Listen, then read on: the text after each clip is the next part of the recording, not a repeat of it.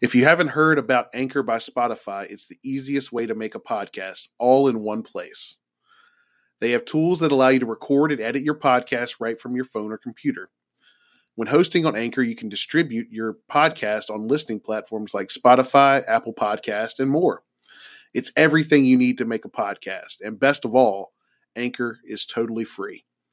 So download the Anchor app on Apple or Android, or go to anchor dot f m to get started. That's A-N-C-H-O-R dot F-M. Now back to the good part.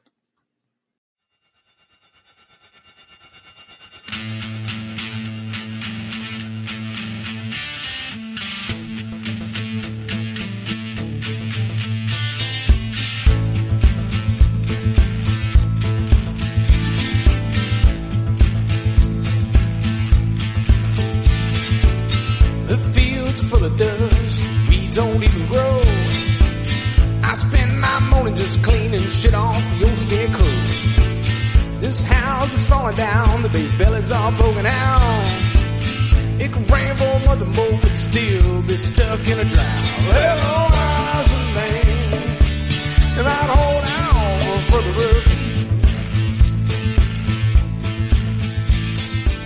rookie. But I burned. Welcome back to the Boundary Corner podcast. This is Curtis Wilson and my co-host, Brian Siegler. How's it going, guys? I'm going well today, man. You know, working, having a typical beginning of the week stuff, man. How about you? Man, not too bad. Uh, it's kind of a quiet day on the floor here today, so I can't complain, man. You have a good weekend? Oh, uh, no. Terrible weekend. My wife was sick this weekend, dude. So it was like me, you know, playing defense with my two boys uh, all weekend. Not enjoyable. Um, she's feeling better now, though. That's thank good. goodness. That's good. Yeah, yeah, yeah. And, you know, like your wife, uh, both our wives are teachers, uh, Boundary Corner uh, listeners. Uh, they're off today. So, yeah. um You know, one of those strategically placed holidays, especially for your wife coming off the uh, coming off the illness there. Exactly, and well deserved for all of our teachers out there. So you know, how about you? You getting to much this weekend? Oh man, it was a, it was a quiet weekend at the Siegler household. Though we did have uh, my mom came in yesterday, um, had some lunch, and just hung out for a few hours before they headed back. But yeah, it was it was kind of quiet. Uh, nothing to complain about. So. I'll take it. Well, nice, man. Well, while, you know, just chilling, running back and forth between my two kids, uh, the older one playing a video game, the smaller one watching Blaze, uh, I, I, I saw a tweet go out. Cam Phillips absolutely is blowing up in the X F L, man. He is tearing it up. We had a hat trick of touchdowns last night from this man. Um, first game, he was beating guys deep. In this game, he was the uh, the red zone threat. So he's showing that he can uh, he can kind of do do a little bit of everything. He, he's something like what now? He's like what thirteen catches, a hundred you know twenty five plus yards, four touchdowns. Yeah. Um, yeah. You know, Hokie Cam Phillips. You know, one of those great players with us. Had that season in twenty seventeen where he really shined. Got drafted by the Bills. Made it there a couple years. And uh, then kind of faded off, but I'm going to tell you what I'm seeing, just the way he's playing. He He's going to get a call in April. Yeah, he's he's going to catch on somewhere. He's at least going to be on the ninety-day somewhere, and the ninety-man somewhere. And I think, you know, we'll see what goes from there. But, you know, I think he's doing too much in the X F L not to at least get a uh, a phone call and a, and a look for, you know, a week or so at somebody's camp.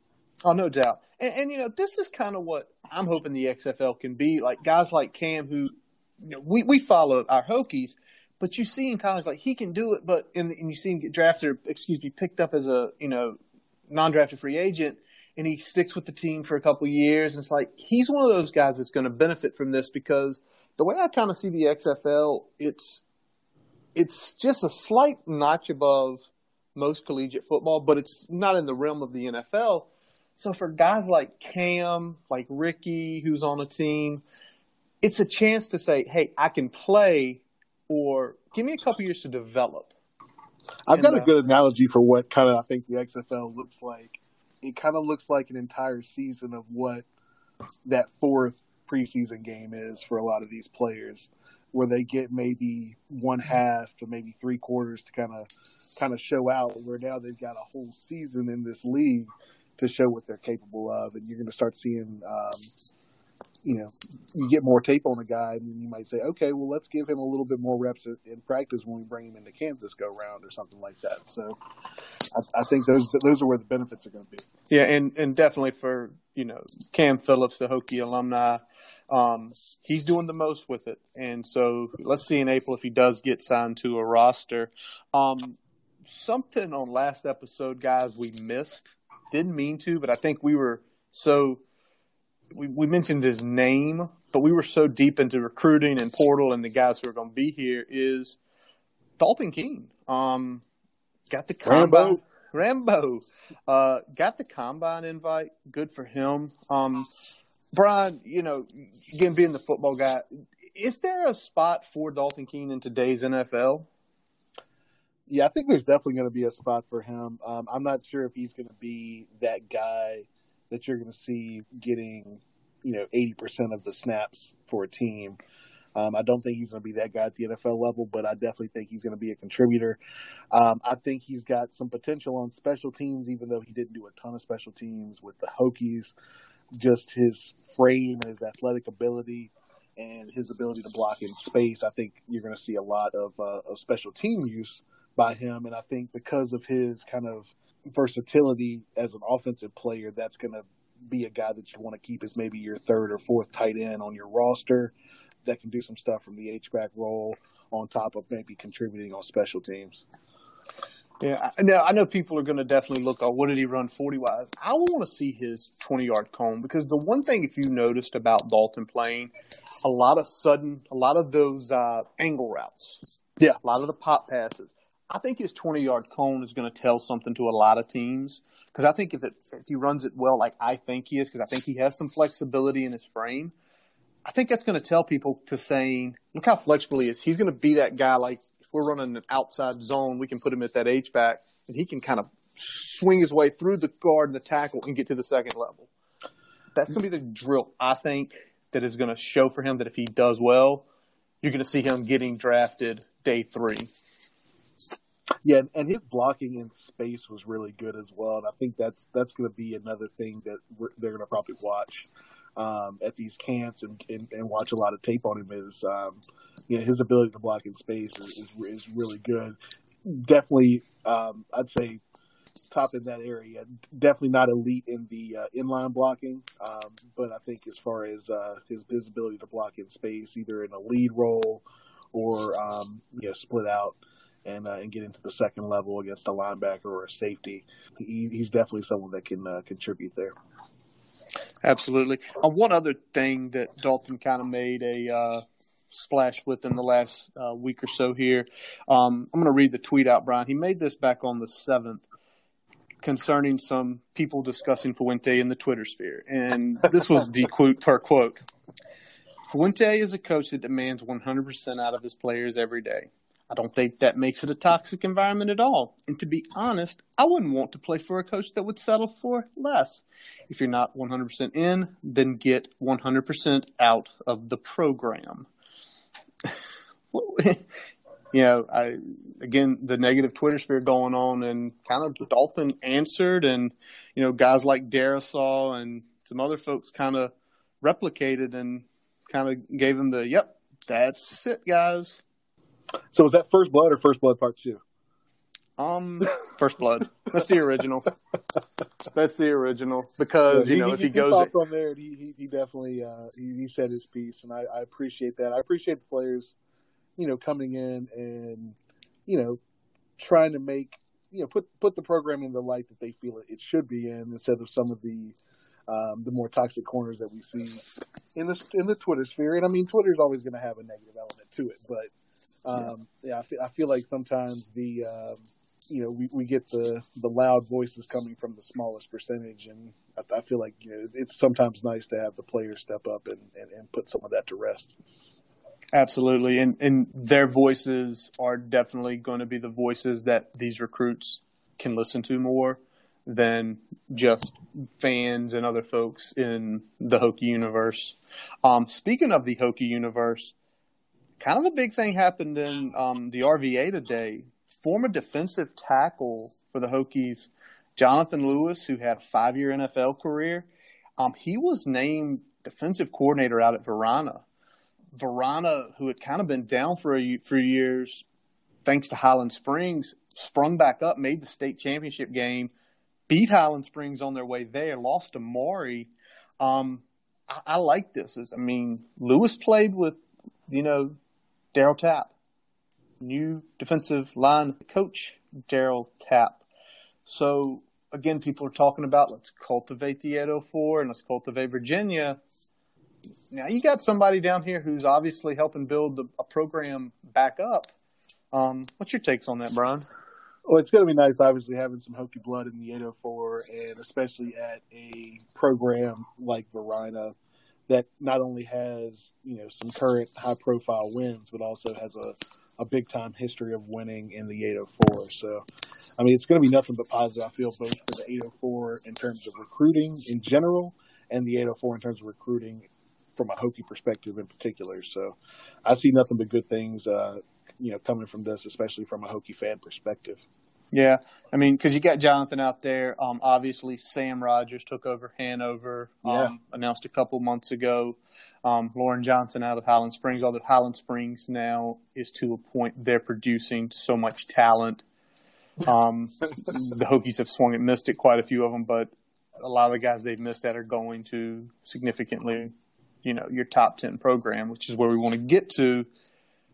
So, you know, hey, guys, the, the talent's here. Don't be afraid to get it. Don't be afraid to use the connections.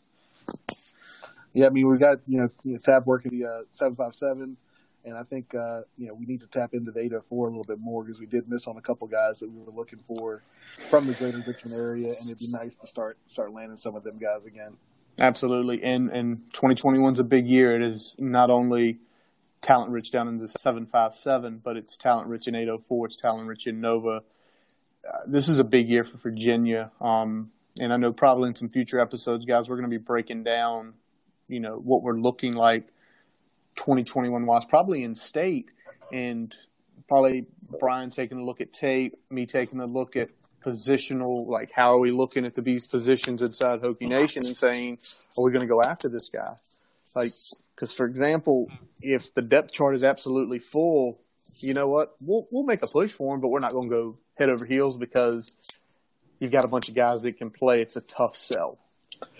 Well, you got that, and you also have with a crop of talent like the the twenty twenty-one talent is looking like both in state and Um, within our recruiting footprint, I definitely think that we're going to go for guys that we know we can get them in, we can get them, um, get them on the field.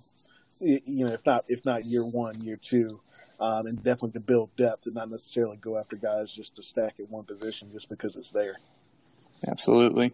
Um, something else I've noticed really these last few days, the the Virginia Tech football Twitter Um, account has really, I want to say, stepped its game up, um, trying to show culture, show personality. Um, I'm sure, Brian, did you, uh, I'm going to go by each one of these, make sure you've seen them, because I have.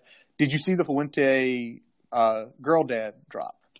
Yeah, that, that one actually, I'd say, impressed me the most. And the thing that, aside from the content, the thing that, that, that stood out to me the most was how relaxed Fuente seemed in that in that video. And the thing that really struck me was uh, if you go back and listen to the video, listen to his accent.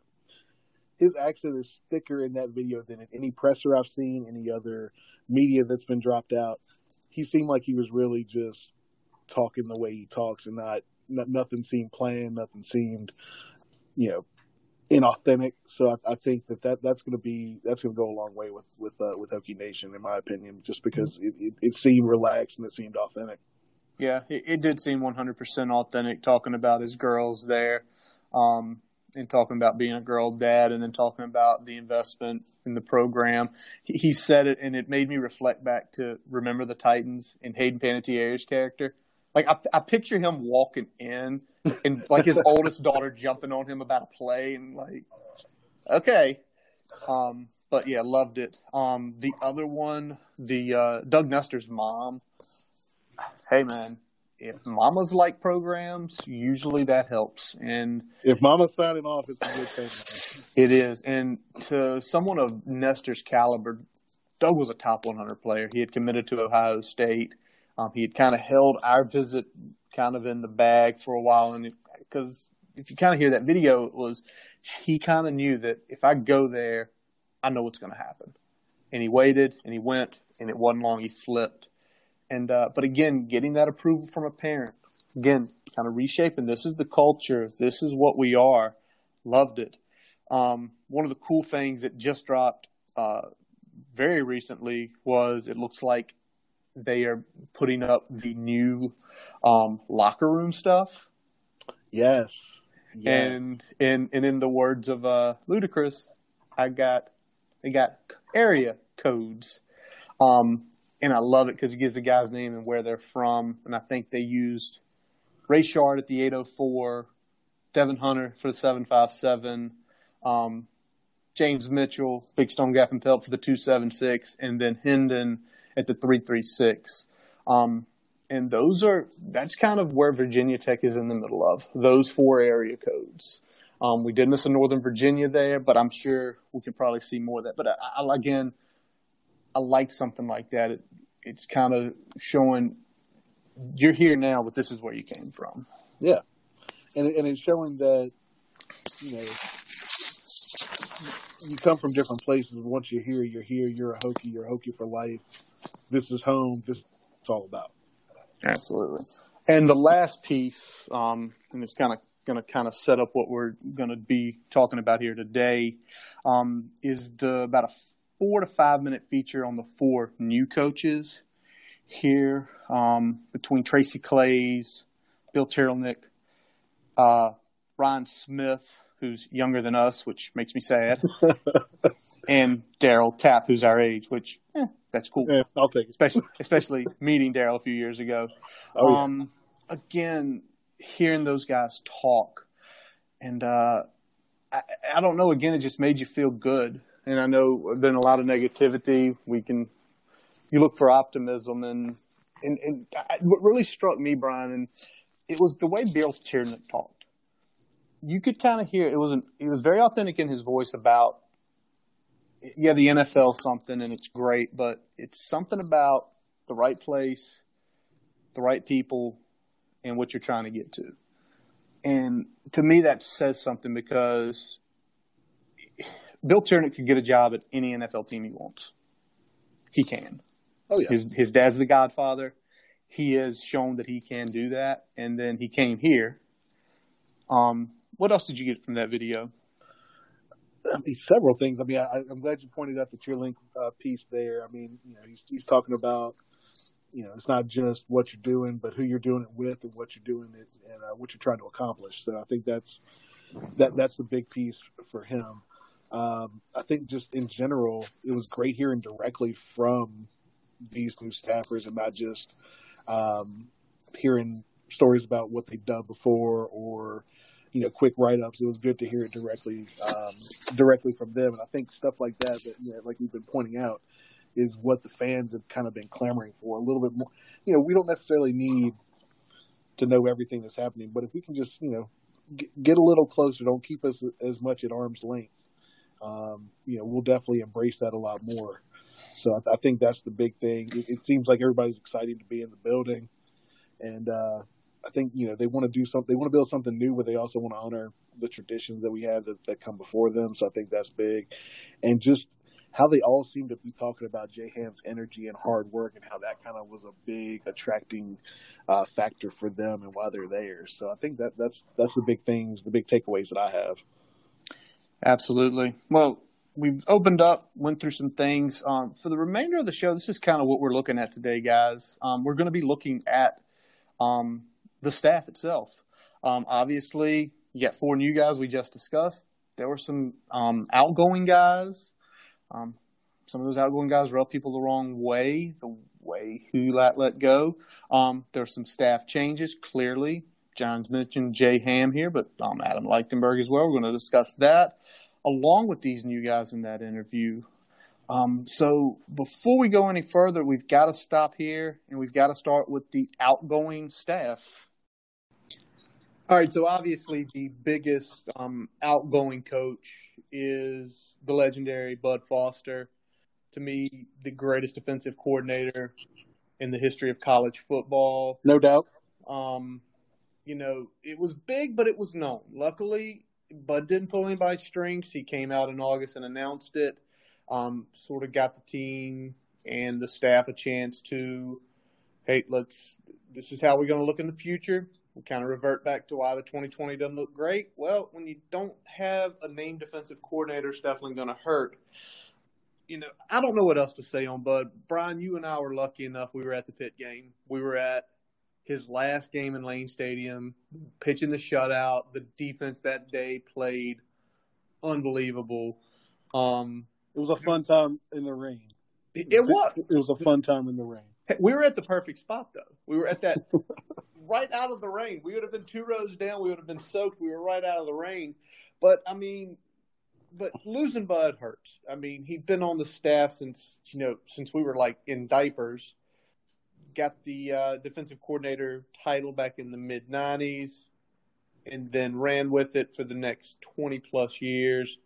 And I say legendary. I mean, those defenses in the mid two thousands, man, if if we had any semblance of an offense in oh five, oh six, or oh seven.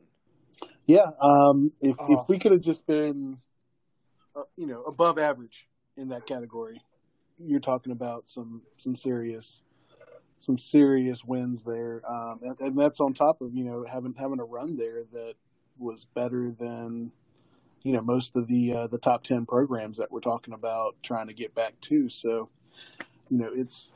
It's something, you know, there's some there's some coulda wouldas in there, but at the same time, you got to appreciate what he was able to do while he was there and just glad that we got to experience that ride pretty much from start to finish.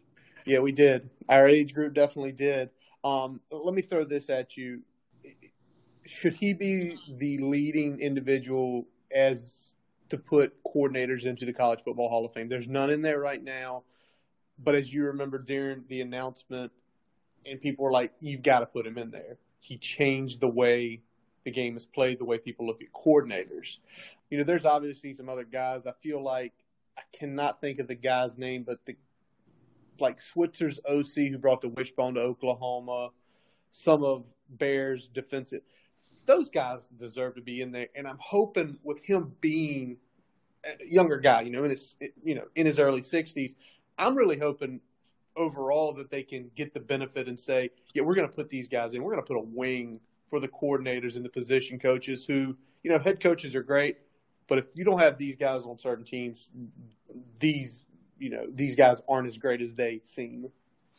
And, yeah, and there's guys that innovate in the, you know, the college football world that aren't necessarily guys that would make good head coaches or are interested in becoming head coaches, but that doesn't discount how they impacted the teams they were a part of because I mean they were bringing innovative ideas to the forefront. Now those those head coaches were certainly, you know, they they in their wisdom they saw let's embrace these new ideas, but you know let let's give some credit to the guys that are um, either taking you know what was already there and building upon it or kind of coming up with some of these these schemes themselves. So I, I think that there's definitely a, a, a wing there that needs to be dedicated to these uh, these coordinators that they really change the game in a lot of ways. Absolutely. So there's our first big loss, but we knew about that ahead of time. The next one and the one that rubbed people the wrong way uh, was the letting go of Charlie Wiles. Charlie, who had been with the program, you know, since ninety-six, so significantly long. Um, was advised he wasn't going to be returned. Now, the way conversations go, he was given the option to coach the bowl game. He didn't want to do that. That's his choice. Um, give me what your take is on Charlie. I love Charlie. I thought he always coached guys up good. Never met him. But why do you think Charlie was all in all let go? I mean, I think the biggest thing is that, you know, and we'll talk about this more as we get to the new defensive staff, but I think just with a younger coordinator, I think we're, we were moving to more of a younger, more energetic um, staff. I mean, I just think that, that that's that's the direction that we were heading, and I think because of that, it was pretty much kind of put, put to Charlie, hey, we're heading in this direction. Do you want to coach in the bowl game to go out with Bud, or do you want to go ahead and pack it in and and call it a day? And unfortunately, you know, he decided he wanted to take that latter option, which I don't I don't begrudge him, but I, I'm sad that, that Hokie Nation didn't get to see him and Bud kind of go out at the same time, because I think that would have been a pretty special thing to see. Agreed. And uh, Charlie, clearly I think maybe one reason he did that was to get a jump on his next endeavor, and he is down at N C State now. Um, so going to be recruiting against him. He's got a friend uh, down there now too. Absolutely. Uh, yeah, Brian Mitchell, cornerbacks coach, also let go, um, also down at State. Again, don't know enough about Mitchell, but he was let go. Um, you know, I mean, I think this is this is a with what we ended up seeing. I think this was definitely a push to get a guy with Northern Virginia ties and, you know, in-state, you know, born born and bred Virginian in in-house for that position. I just think that that's that's ultimately what uh, what led to to B. Mitch being uh, being let go there. I think we kind of had a couple of ideas in mind, and I think both of them were going to be Virginia natives, and ultimately, you know, you know, Ryan Smith is who we ended up um, getting at the cornerback spot. But I feel like that's kind of the direction we were heading, and that unfortunately put put B. Mitch on the outs there. Yeah, and you know, again, down at State, so again, going to be recruiting against him. Last guy let go, um, Zone Burton. Zone hasn't landed anywhere else, and that's something me and you were kind of shocked about, because when he was originally let go, we we're like, not shocked, um, was a part of the old staff, but we were like, oh, O D U, Hampton, somebody within the first couple, within the first month will probably pick him up, you know, known as a good recruiter, but he hasn't, so. Yeah, that, that was a big shock to both of us. I mean, I thought definitely for sure one of the seven five seven programs would have picked him up, whether, you know, Division One or Division One double A. One of those schools down there was gonna was gonna scoop him up for at least a position role, if not an offensive coordinator look, and it just didn't come to fruition. So it's very interesting how that went on. Um, so we're gonna move on. So those are the guys out. Inside the program, there were some staff changes. Obviously, the biggest was Justin Hamilton going from the safeties coach to defensive coordinator. Justin's thirty-eight years old. Um, you, Brian, you, you did a little more.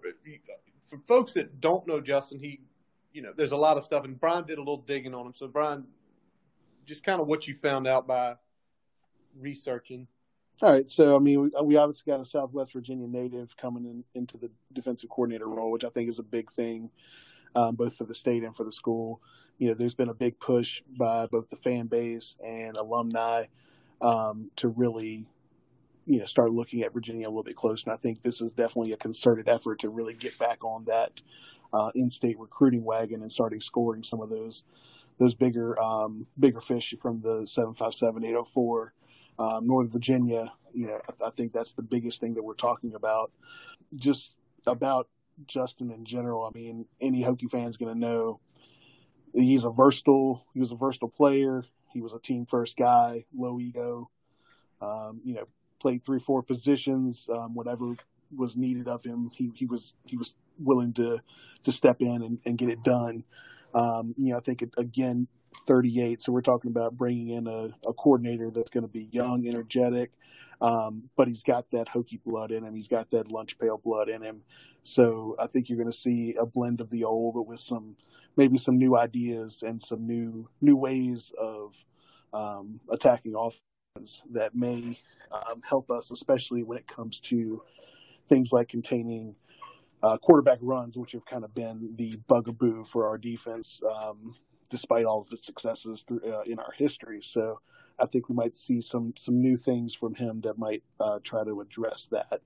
Um, he was defensive coordinator at U V A-Wise, coached outside linebackers at V M I, um, and then obviously from uh, a Virginia Tech perspective as a member of the staff, he's been he had an on-field and off-field presence. He had uh, player personnel position when he first came on, and now um, you know coaching the safeties So, I mean, I think we're really getting a a really big asset for us. Um, you know, there is some, some fear because of the unknown, because we don't know what he looks like as a defensive coordinator at the Power Five level. Um, but in terms of intangibles and in terms of football I Q and in terms of just being able to build relationships with players and with the community, I don't think there's anybody that we could have found better. Yeah, I agree. And the football I Q is the big piece. A lot of people, you know, while we were supposed to get some million-dollar coordinator, yada, yada, but then you kind of talk and say, you realize this guy went from playing running back to receiver to flipping and playing safety for two years, then getting drafted and playing in the N F L for three years before he hurt his knee. Do you know the amount of intelligence it takes to do that? To say, oh, yeah, you're going to learn this. Well, then you're going to learn this. Oh, now we need you to completely do something different and learn this and become so good at it that you go to the highest part of your profession and not stay one year, but make it three years and probably would have been longer if not for the injury. And when you think of folks like that, in my opinion, that's why when they named, I'm like, this is, first of all, the Hokie through and through, but how smart you have to be. Brian, you played offensive line and you switch positions occasionally. To say you're not even switching, you're not even staying in your core group. You're jumping from this group to this group and now completely other side of the ball, and the intelligence it takes and the football I Q it takes. There's going to be probably things that he can see that not many players can see because I've done this before. Yeah, and there's there's always a benefit from guys that were able to to play both sides of the ball at a high level, just because, I mean, as a as an offensive lineman that coached defensive tackles, you know, I didn't just coach defensive tackles on technique and things like that. I also told them, hey, here's what the offensive lineman is going to do. Here's how you can counter that. Here's how you can uh, negate that.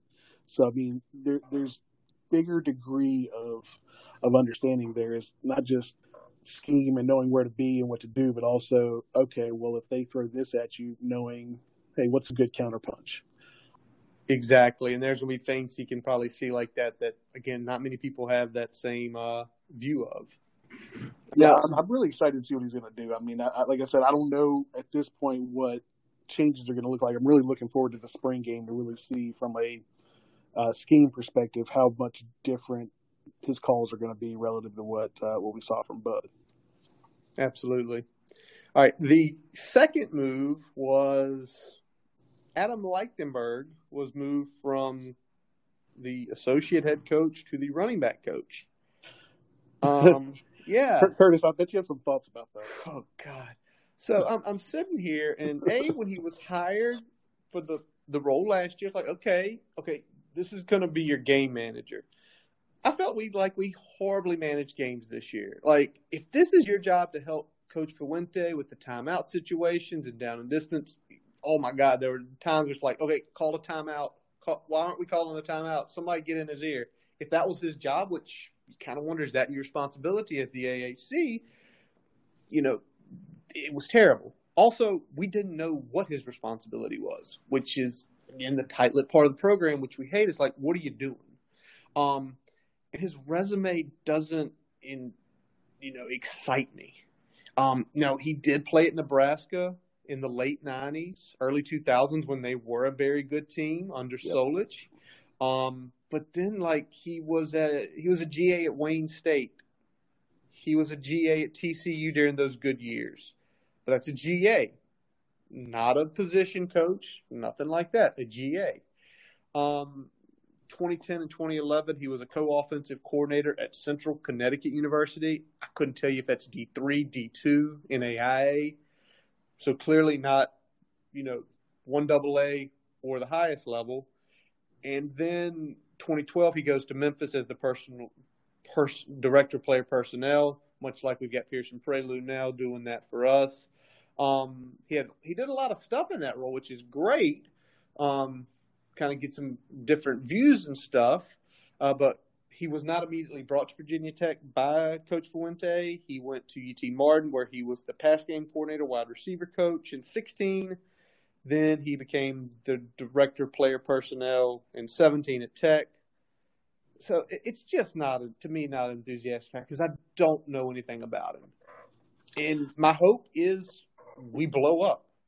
I, I'm hoping at in December I get to say, yep, I was wrong. This was the best running back group we've had since David Wilson.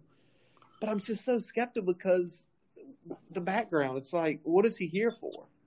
And, yeah, I mean, the, the, the biggest positive that I see out of this right now is that, I mean, he is a he is a food guy. He, he's been with Fuente at multiple uh, stops at this point. And I think he's a guy that probably knows what Fuente is trying to do from an offensive scheme perspective, um, maybe even better than some of the coaches we've had. Um, whether he can relay that information and coach up the, the players the way he needs to is maybe the, the question mark we have at this point, because, you know, based on his resume, we don't have a lot of big programs to, to, to rally behind his success. And in terms of the position itself, he hasn't really coached it. So that that part is a little disheartening. It, it's definitely not something that I'm enthusiastic about. I'm, I am glad from a Um, recruiting perspective that we still got this guy in house, because he seems to do really well on the recruiting trail. So, you know, if you're looking for a silver lining, um, going back to, uh, I know we, we talked about that a lot back in the, uh, the Stein Spring days. It's like, yeah, he can't call plays, but that son of a bitch can recruit. He could. And, I don't, like I don't know if, I don't know if this is going to be a similar situation or if, at least he's not calling plays. Yeah, exactly. He was calling plays at the throwing thing. That's the upside. Yeah, but but I'm saying, you know, in terms of actually on the field production, is he going to be someone that we see a lot from, or is he more of a filling the role while being a you know a, a, a, an ace recruiter? Well, we'll see. Time will tell with that. Now we're going to move on now, guys, to four guys me and Brian were both excited about getting hired. I want to start with Ryan Smith, the youngest of these four new hires. I'm trying to do the math. I don't think Ryan Smith is thirty years old. um, he is so young. Youth. But um, as I look through his resume and kind of the stuff he did, I see him being young, and I compare him to Lichtenberg's resume, and I love his. Um, just a few things about Ryan Smith for everybody to know. Um, Ryan Smith is a Virginia born and bred kid, born in King George, um, Virginia. Um, went to William and Mary as a defensive back, so he played under Jimmy Laycock. Um, Laycock has a great track record of his players becoming excellent coaches. See Mike Tomlin, the Pittsburgh Steelers. See Sean McDermott with the Buffalo Bills. Um, he was there for five years. He graduated in two thousand fourteen. Um, also, he went to William and Mary. You just don't get into William and Mary to play football. You literally have to be a scholar athlete to get in there. So there is a clearly a very smart guy we have picked up here. Um, after he graduated, two thousand fourteen, he went down to University of Texas, San Antonio as a G A. Uh, from there, fifteen and sixteen, he was at Penn State uh, as a G A. sixteen was their Rose Bowl season, one of the best seasons they've really had in the last two decades. Um, I, I like us going to somebody that went to Penn, getting somebody who's seen the inner workings of Penn State, especially as much if they poached from us for the last couple of years. Um, after sixteen, twenty seventeen and twenty eighteen, um, under Kirk Gignetti, Uh, he was down at Elon as their secondary coach, had some very successful guys down there, a couple guys to make all C A A teams. Um, and in twenty nineteen, he actually was a Walsh N F L fellowship with the Green Bay Packers.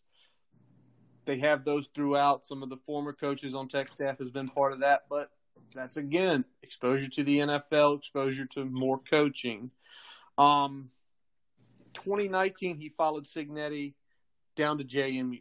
And clearly, if you follow Commonwealth football or the state of the Commonwealth football, J M U had one hell of a season. Um, national runners-up in the F C S.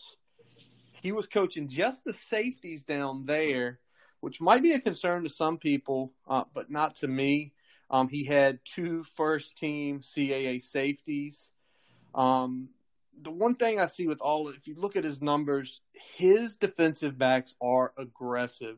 One of his safeties had six interceptions this year. Um, Nice. Brian, let me ask you this. Um, I got a couple more things I want to talk with him, but let me ask you this. He played corner. He coached corner at Elon, but then he flipped to safeties. We do see this a lot with secondary coaches. Like, you can coach one, then coach the other and go back. But what's the primary reason for that? Why, why will you see guys do that? I think the big thing that we've been seeing is our roster is kind of trending toward that versatility, that guy that can do a lot of things well. So I think that's kind of part of the uh, the philosophy here. But also I think, you know, as you're pointing out, it is it, it could tell us the story about where Jay Ham is, is heading with his philosophy um, for the secondary, um, getting a guy that, you know, is aggressive in the secondary, both from, you know, safeties and, and from corners. You know, I don't think we're going to see a change in the philosophy of trying to get these get these guys and uh, to turn over the ball. So I think that's still going to be a linchpin of the, the Hokie defense, is forcing turnovers, getting the offense in a good position to score some points. Yeah, agreed. And thanks for that sort of explanation. Um, another thing I read, again, I talked about his age. I think this was a huge move for recruiting, being a Virginia guy.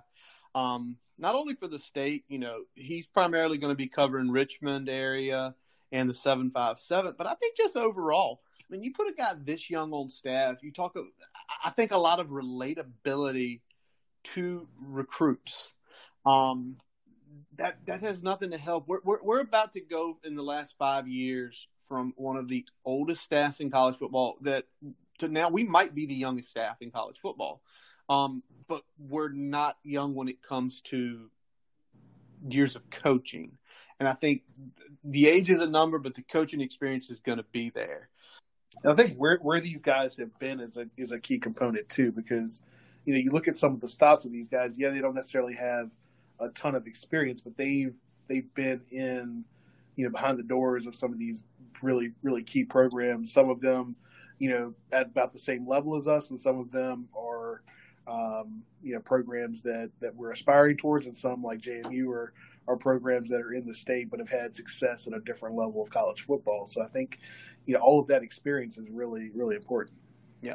Now, one guy that does have the experience is our new linebackers coach, uh, Tracy Claeys. Um, Tracy's been coaching over twenty-five years. Um, he's a Jerry Kill disciple. I feel like when Jerry Kill came in last year, he sort of helped back, calm the ship after the Duke game. Put us on a good direction. Um, Tracy's been a defensive coordinator over twenty years. Uh, primarily, you take a look at all the stops, running a four three scheme. Um, so kind of fits, kind of tells us that we're probably not going to be changing our base defense too much when you see that. Um, I don't think you bring in a linebackers coach with a four three scheme as his background for twenty plus years and say, oh, we're going to switch to a three four. I, yeah, I we're not, we're not going to see that. Not going to see that. Uh, but, but you know, Tracy to me is is really big. If you just kind of look at what he's did throughout his career, I'm going to start in really the last couple decades.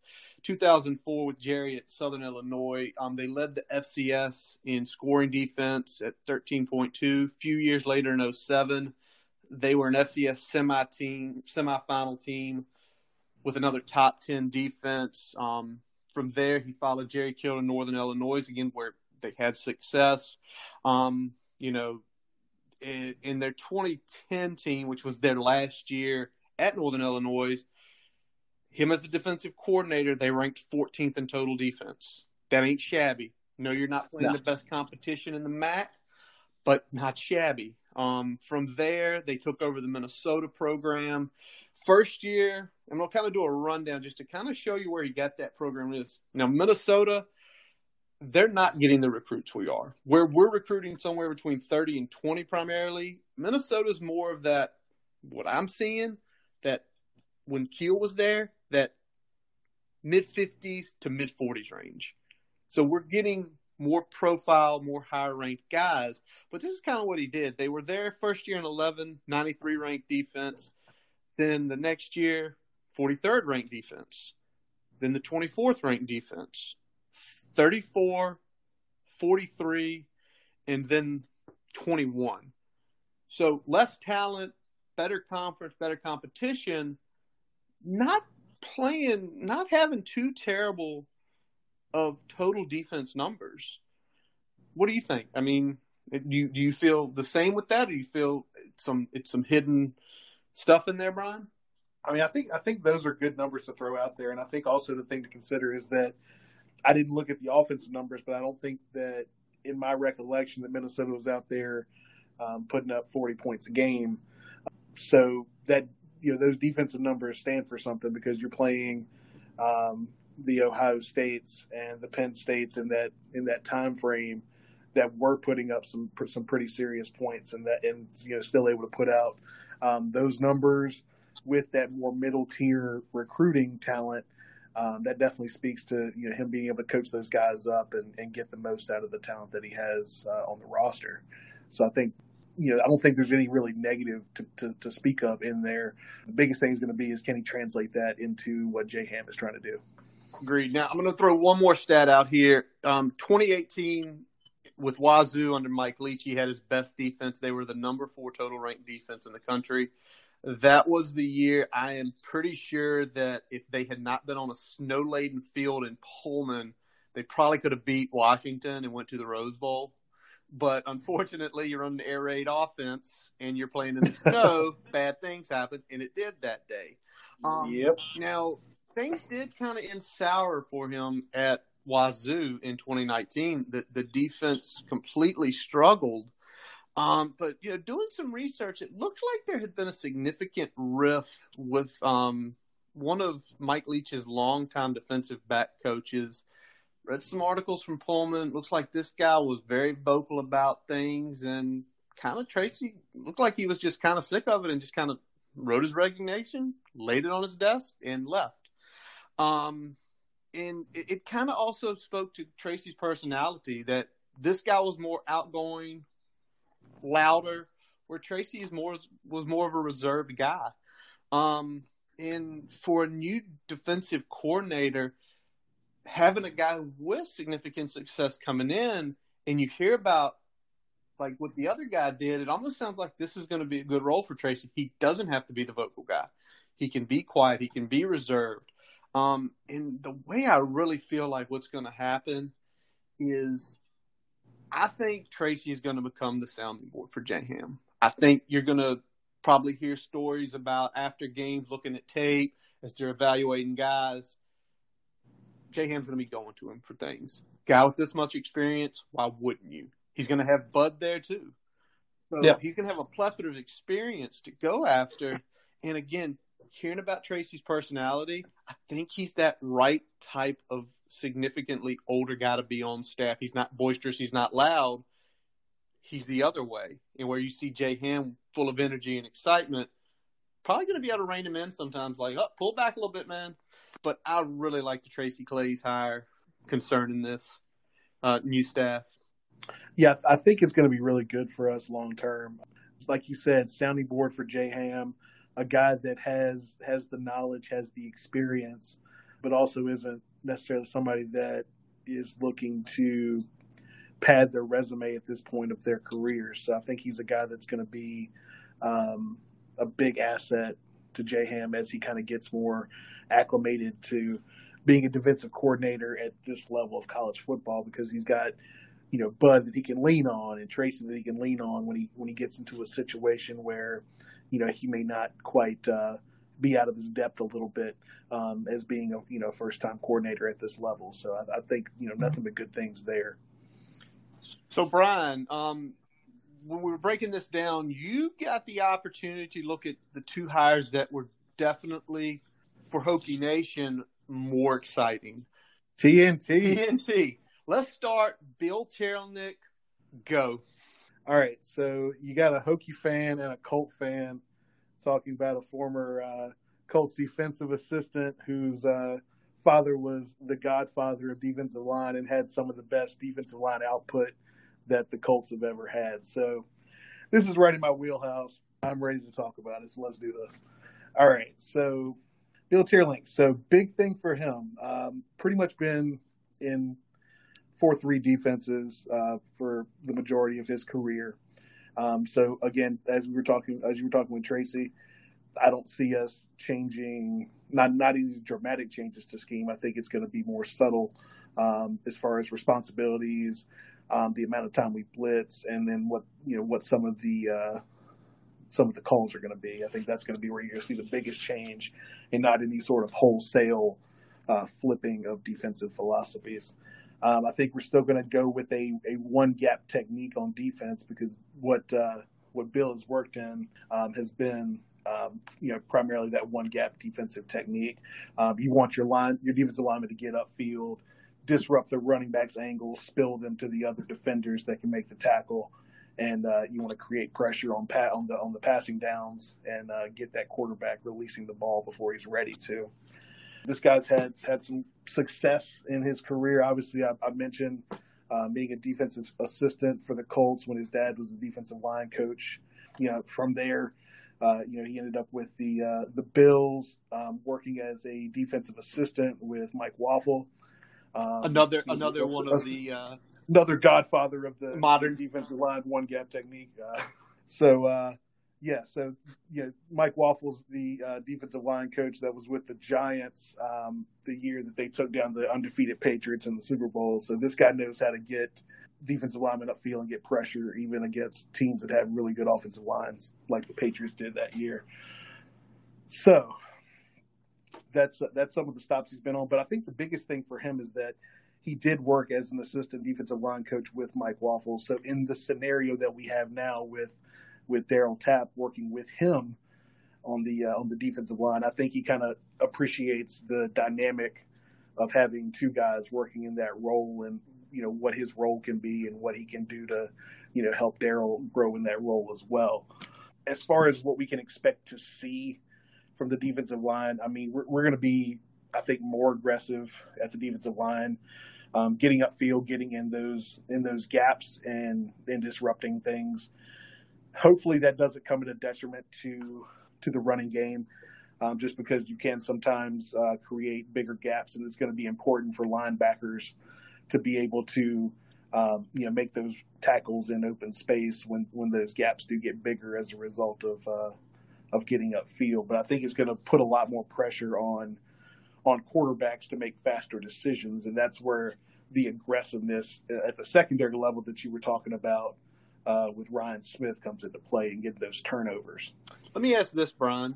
From the tape you looked at, you know, there's there's a difference between having Dwight Freeney and Mathis and Lawson, but, but just by looking at it, are you seeing where, okay, sometimes he depended on the players, but there were sometimes he was doing things scheme-wise where it was like there's going to be offensive lines not ready for some of those different looks and the way he, you know, slants and stunts, like things like they're not going to be prepared for on any given Saturday? Well, I think the biggest thing that, and what, what the Bills were doing is that they did a lot of show and bail, um, which really makes uh, offensive linemen uh, frustrated. You don't say. So, yeah, so, so, you know, you got a guy showing blitz and then he'll bail out, but the offensive lineman, the center probably – more than likely has already made a some sort of check, and now, um, you know, now somebody doesn't have a guy to block because the uh, blitz the blitzer that was showing is bailed out. Now, where that comes into big time play is when a blitz is called, but not from the guy showing. So now you've got an offensive lineman that was expected to pick up a blitz that's not coming, but now he's also the odd man that has to find where that blitz is coming from and get there. Um, and that creates a lot of the problems. That's why you often have a have a guy running free because you've got a lineman that's waiting on a on an A-gap blitz, and now this center has to you know get outside and get to the outside linebacker that ended up being the guy that's blitzing. Who do you think on the team right now? Um, and I, and I'll and I'll put it at the defensive line primarily. Who do you think are we going to see the biggest growth next year with just having Teerlinck as his defensive line coach? I think you're going to see a lot more disruption from the defensive tackles. Um, I think with the rotation that we have now and with um, some of the younger guys getting another year in the weight room, and we started started a couple guys right out the gate um, that you know hadn't really been in the weight room, hadn't been a part of our program, and they were contributing significant snaps. So I think. Um, You know, I think a, a guy like uh, Like Fug is is going to really um, benefit from this from this new scheme because he's a guy that has has some size on him already, but he's athletic and he can get upfield and disrupt those running plays and still get after the uh, the quarterback as well. So I think you might see him get some more rotation this year, on top of the fact that he's, you know, had a had a year in the weight room with us, but but just his build and his uh, his ability to get uh, get into the backfield is going to, I think, pay dividends under uh, what what Teerlinck's trying to do. Nice. All right, we're going to move on, and obviously the last guy um, we're going to talk about um, it's Daryl Tapp. And he, he needs really no introduction to Hokie Nation, but I'm going to give him one anyway. He, he shouldn't. If you've been a fan for any significant in the last twenty years and you don't know who Daryl Tapp is, I question your fanhood of Hokie Nation. Yeah, I'm, I'm, I'm sitting in my office right now. I've got a signed Daryl Daryl Tapp uh, pendant sitting behind me. So um, I'm a big Daryl Tapp believer right here. So, um, you know, we're talking two-time All-A C C first-teamer. Drafted in two thousand six, twelve-year N F L career with six different teams. Definition of lunch pail mentality, hard hat mentality. Said, you're not going to outwork me. I'm going to keep this lunch pail the whole year. You're not going to outwork me. He never gave it up. We joked with him about that, and he was like, yeah, it was mine. Like, kept the lunch pail when he got drafted. I mean, th- this guy can do it all. And, I mean, um, doing my research, I was looking, uh, so me and him share one thing in common, at least. We're part of the six hundred back squat club.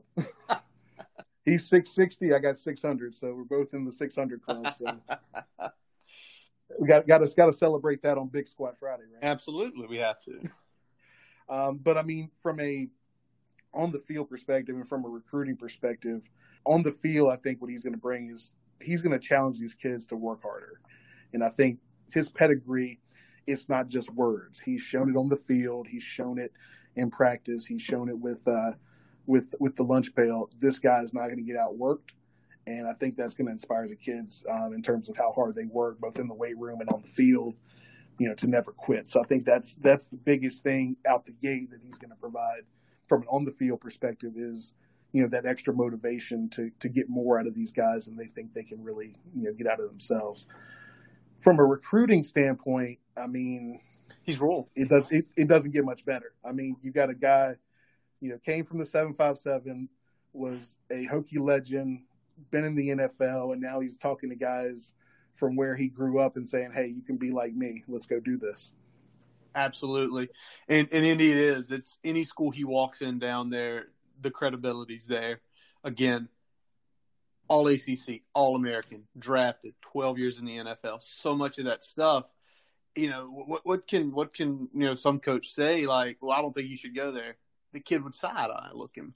Um, Brian, you, you're, this is a unique perspective for you because you, when you played in college, you kind of are going to be in the, you were kind of in the the same shoes as the defensive line kids who are this year, um, so yeah, because of. You know, go ahead and explain who you had because, I mean, you had an N F L guy. You had a guy who won yeah. a national championship.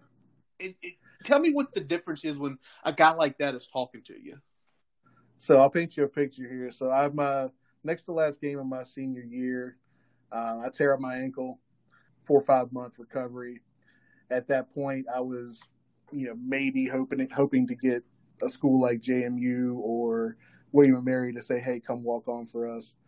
So I was pretty much at that point thinking, mm, yeah, I'm, I'm probably not going to play football anymore.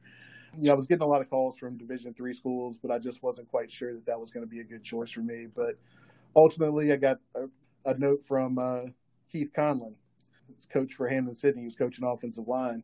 Come to find out that Keith Conlon was a uh, offensive lineman for Penn State and won a national championship with Joe Pop and uh, was drafted by the Colts and then played for uh, the uh, Saskatchewan Rough Riders for a couple of years before getting back into the coaching ranks. So that kind of that kind of spoke to me a little. I was like, okay, well, we got we got a guy with that's been on that journey, and you know he's working with this coach at at Hamden Sydney trying to build something.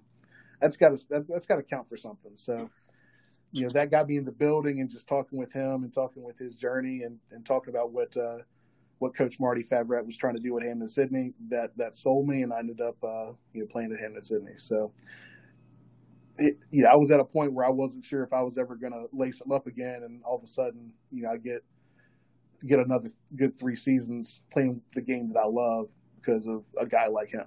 And I think Daryl Tapp is going to, you know, have a similar type influence on some of the kids that uh, that he's going to talk to, both in the seven five seven and really any recruit that he's going to talk to on the road. Very nice.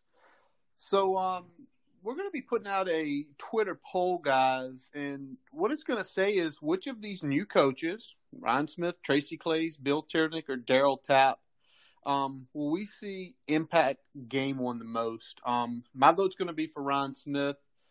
I think, A, having Jermaine Waller, Armani Chapman, Caleb Farley, um, to a lesser extent, Jamari Connor. He's going in there with proven guys, and I think guys he can immediately say, I trust from day one. I think I, that's my vote, and I will vote on there, of course. What about you, Brian? I'm going to go with uh, out the gate as far as on the field. I'm going to go Bill Teerlinck. Uh, I think what he's going to bring to the table of, of getting those guys ready, and just from a technique and scheme perspective, I think you're going to see a lot more disruption in the backfield. Um I think you're going to see sacks go up, and that's a direct correlation. You're going to see turnovers go up, um, whether we're talking strip sacks or whether we're talking interceptions, because quarterbacks are letting the ball loose before they're ready to make the right decision. Great. Brian, anything else we need to tie up on today's episode? No, nah, not really. I, I think we're good. I just really appreciate everyone that's that's tuning in here and listening to us and uh, helping us get this thing going, because it's it's been fun doing this, and I hope you guys enjoy it. Absolutely. Continue to follow us on Twitter. Uh, we are now on Apple iTunes, so subscribe.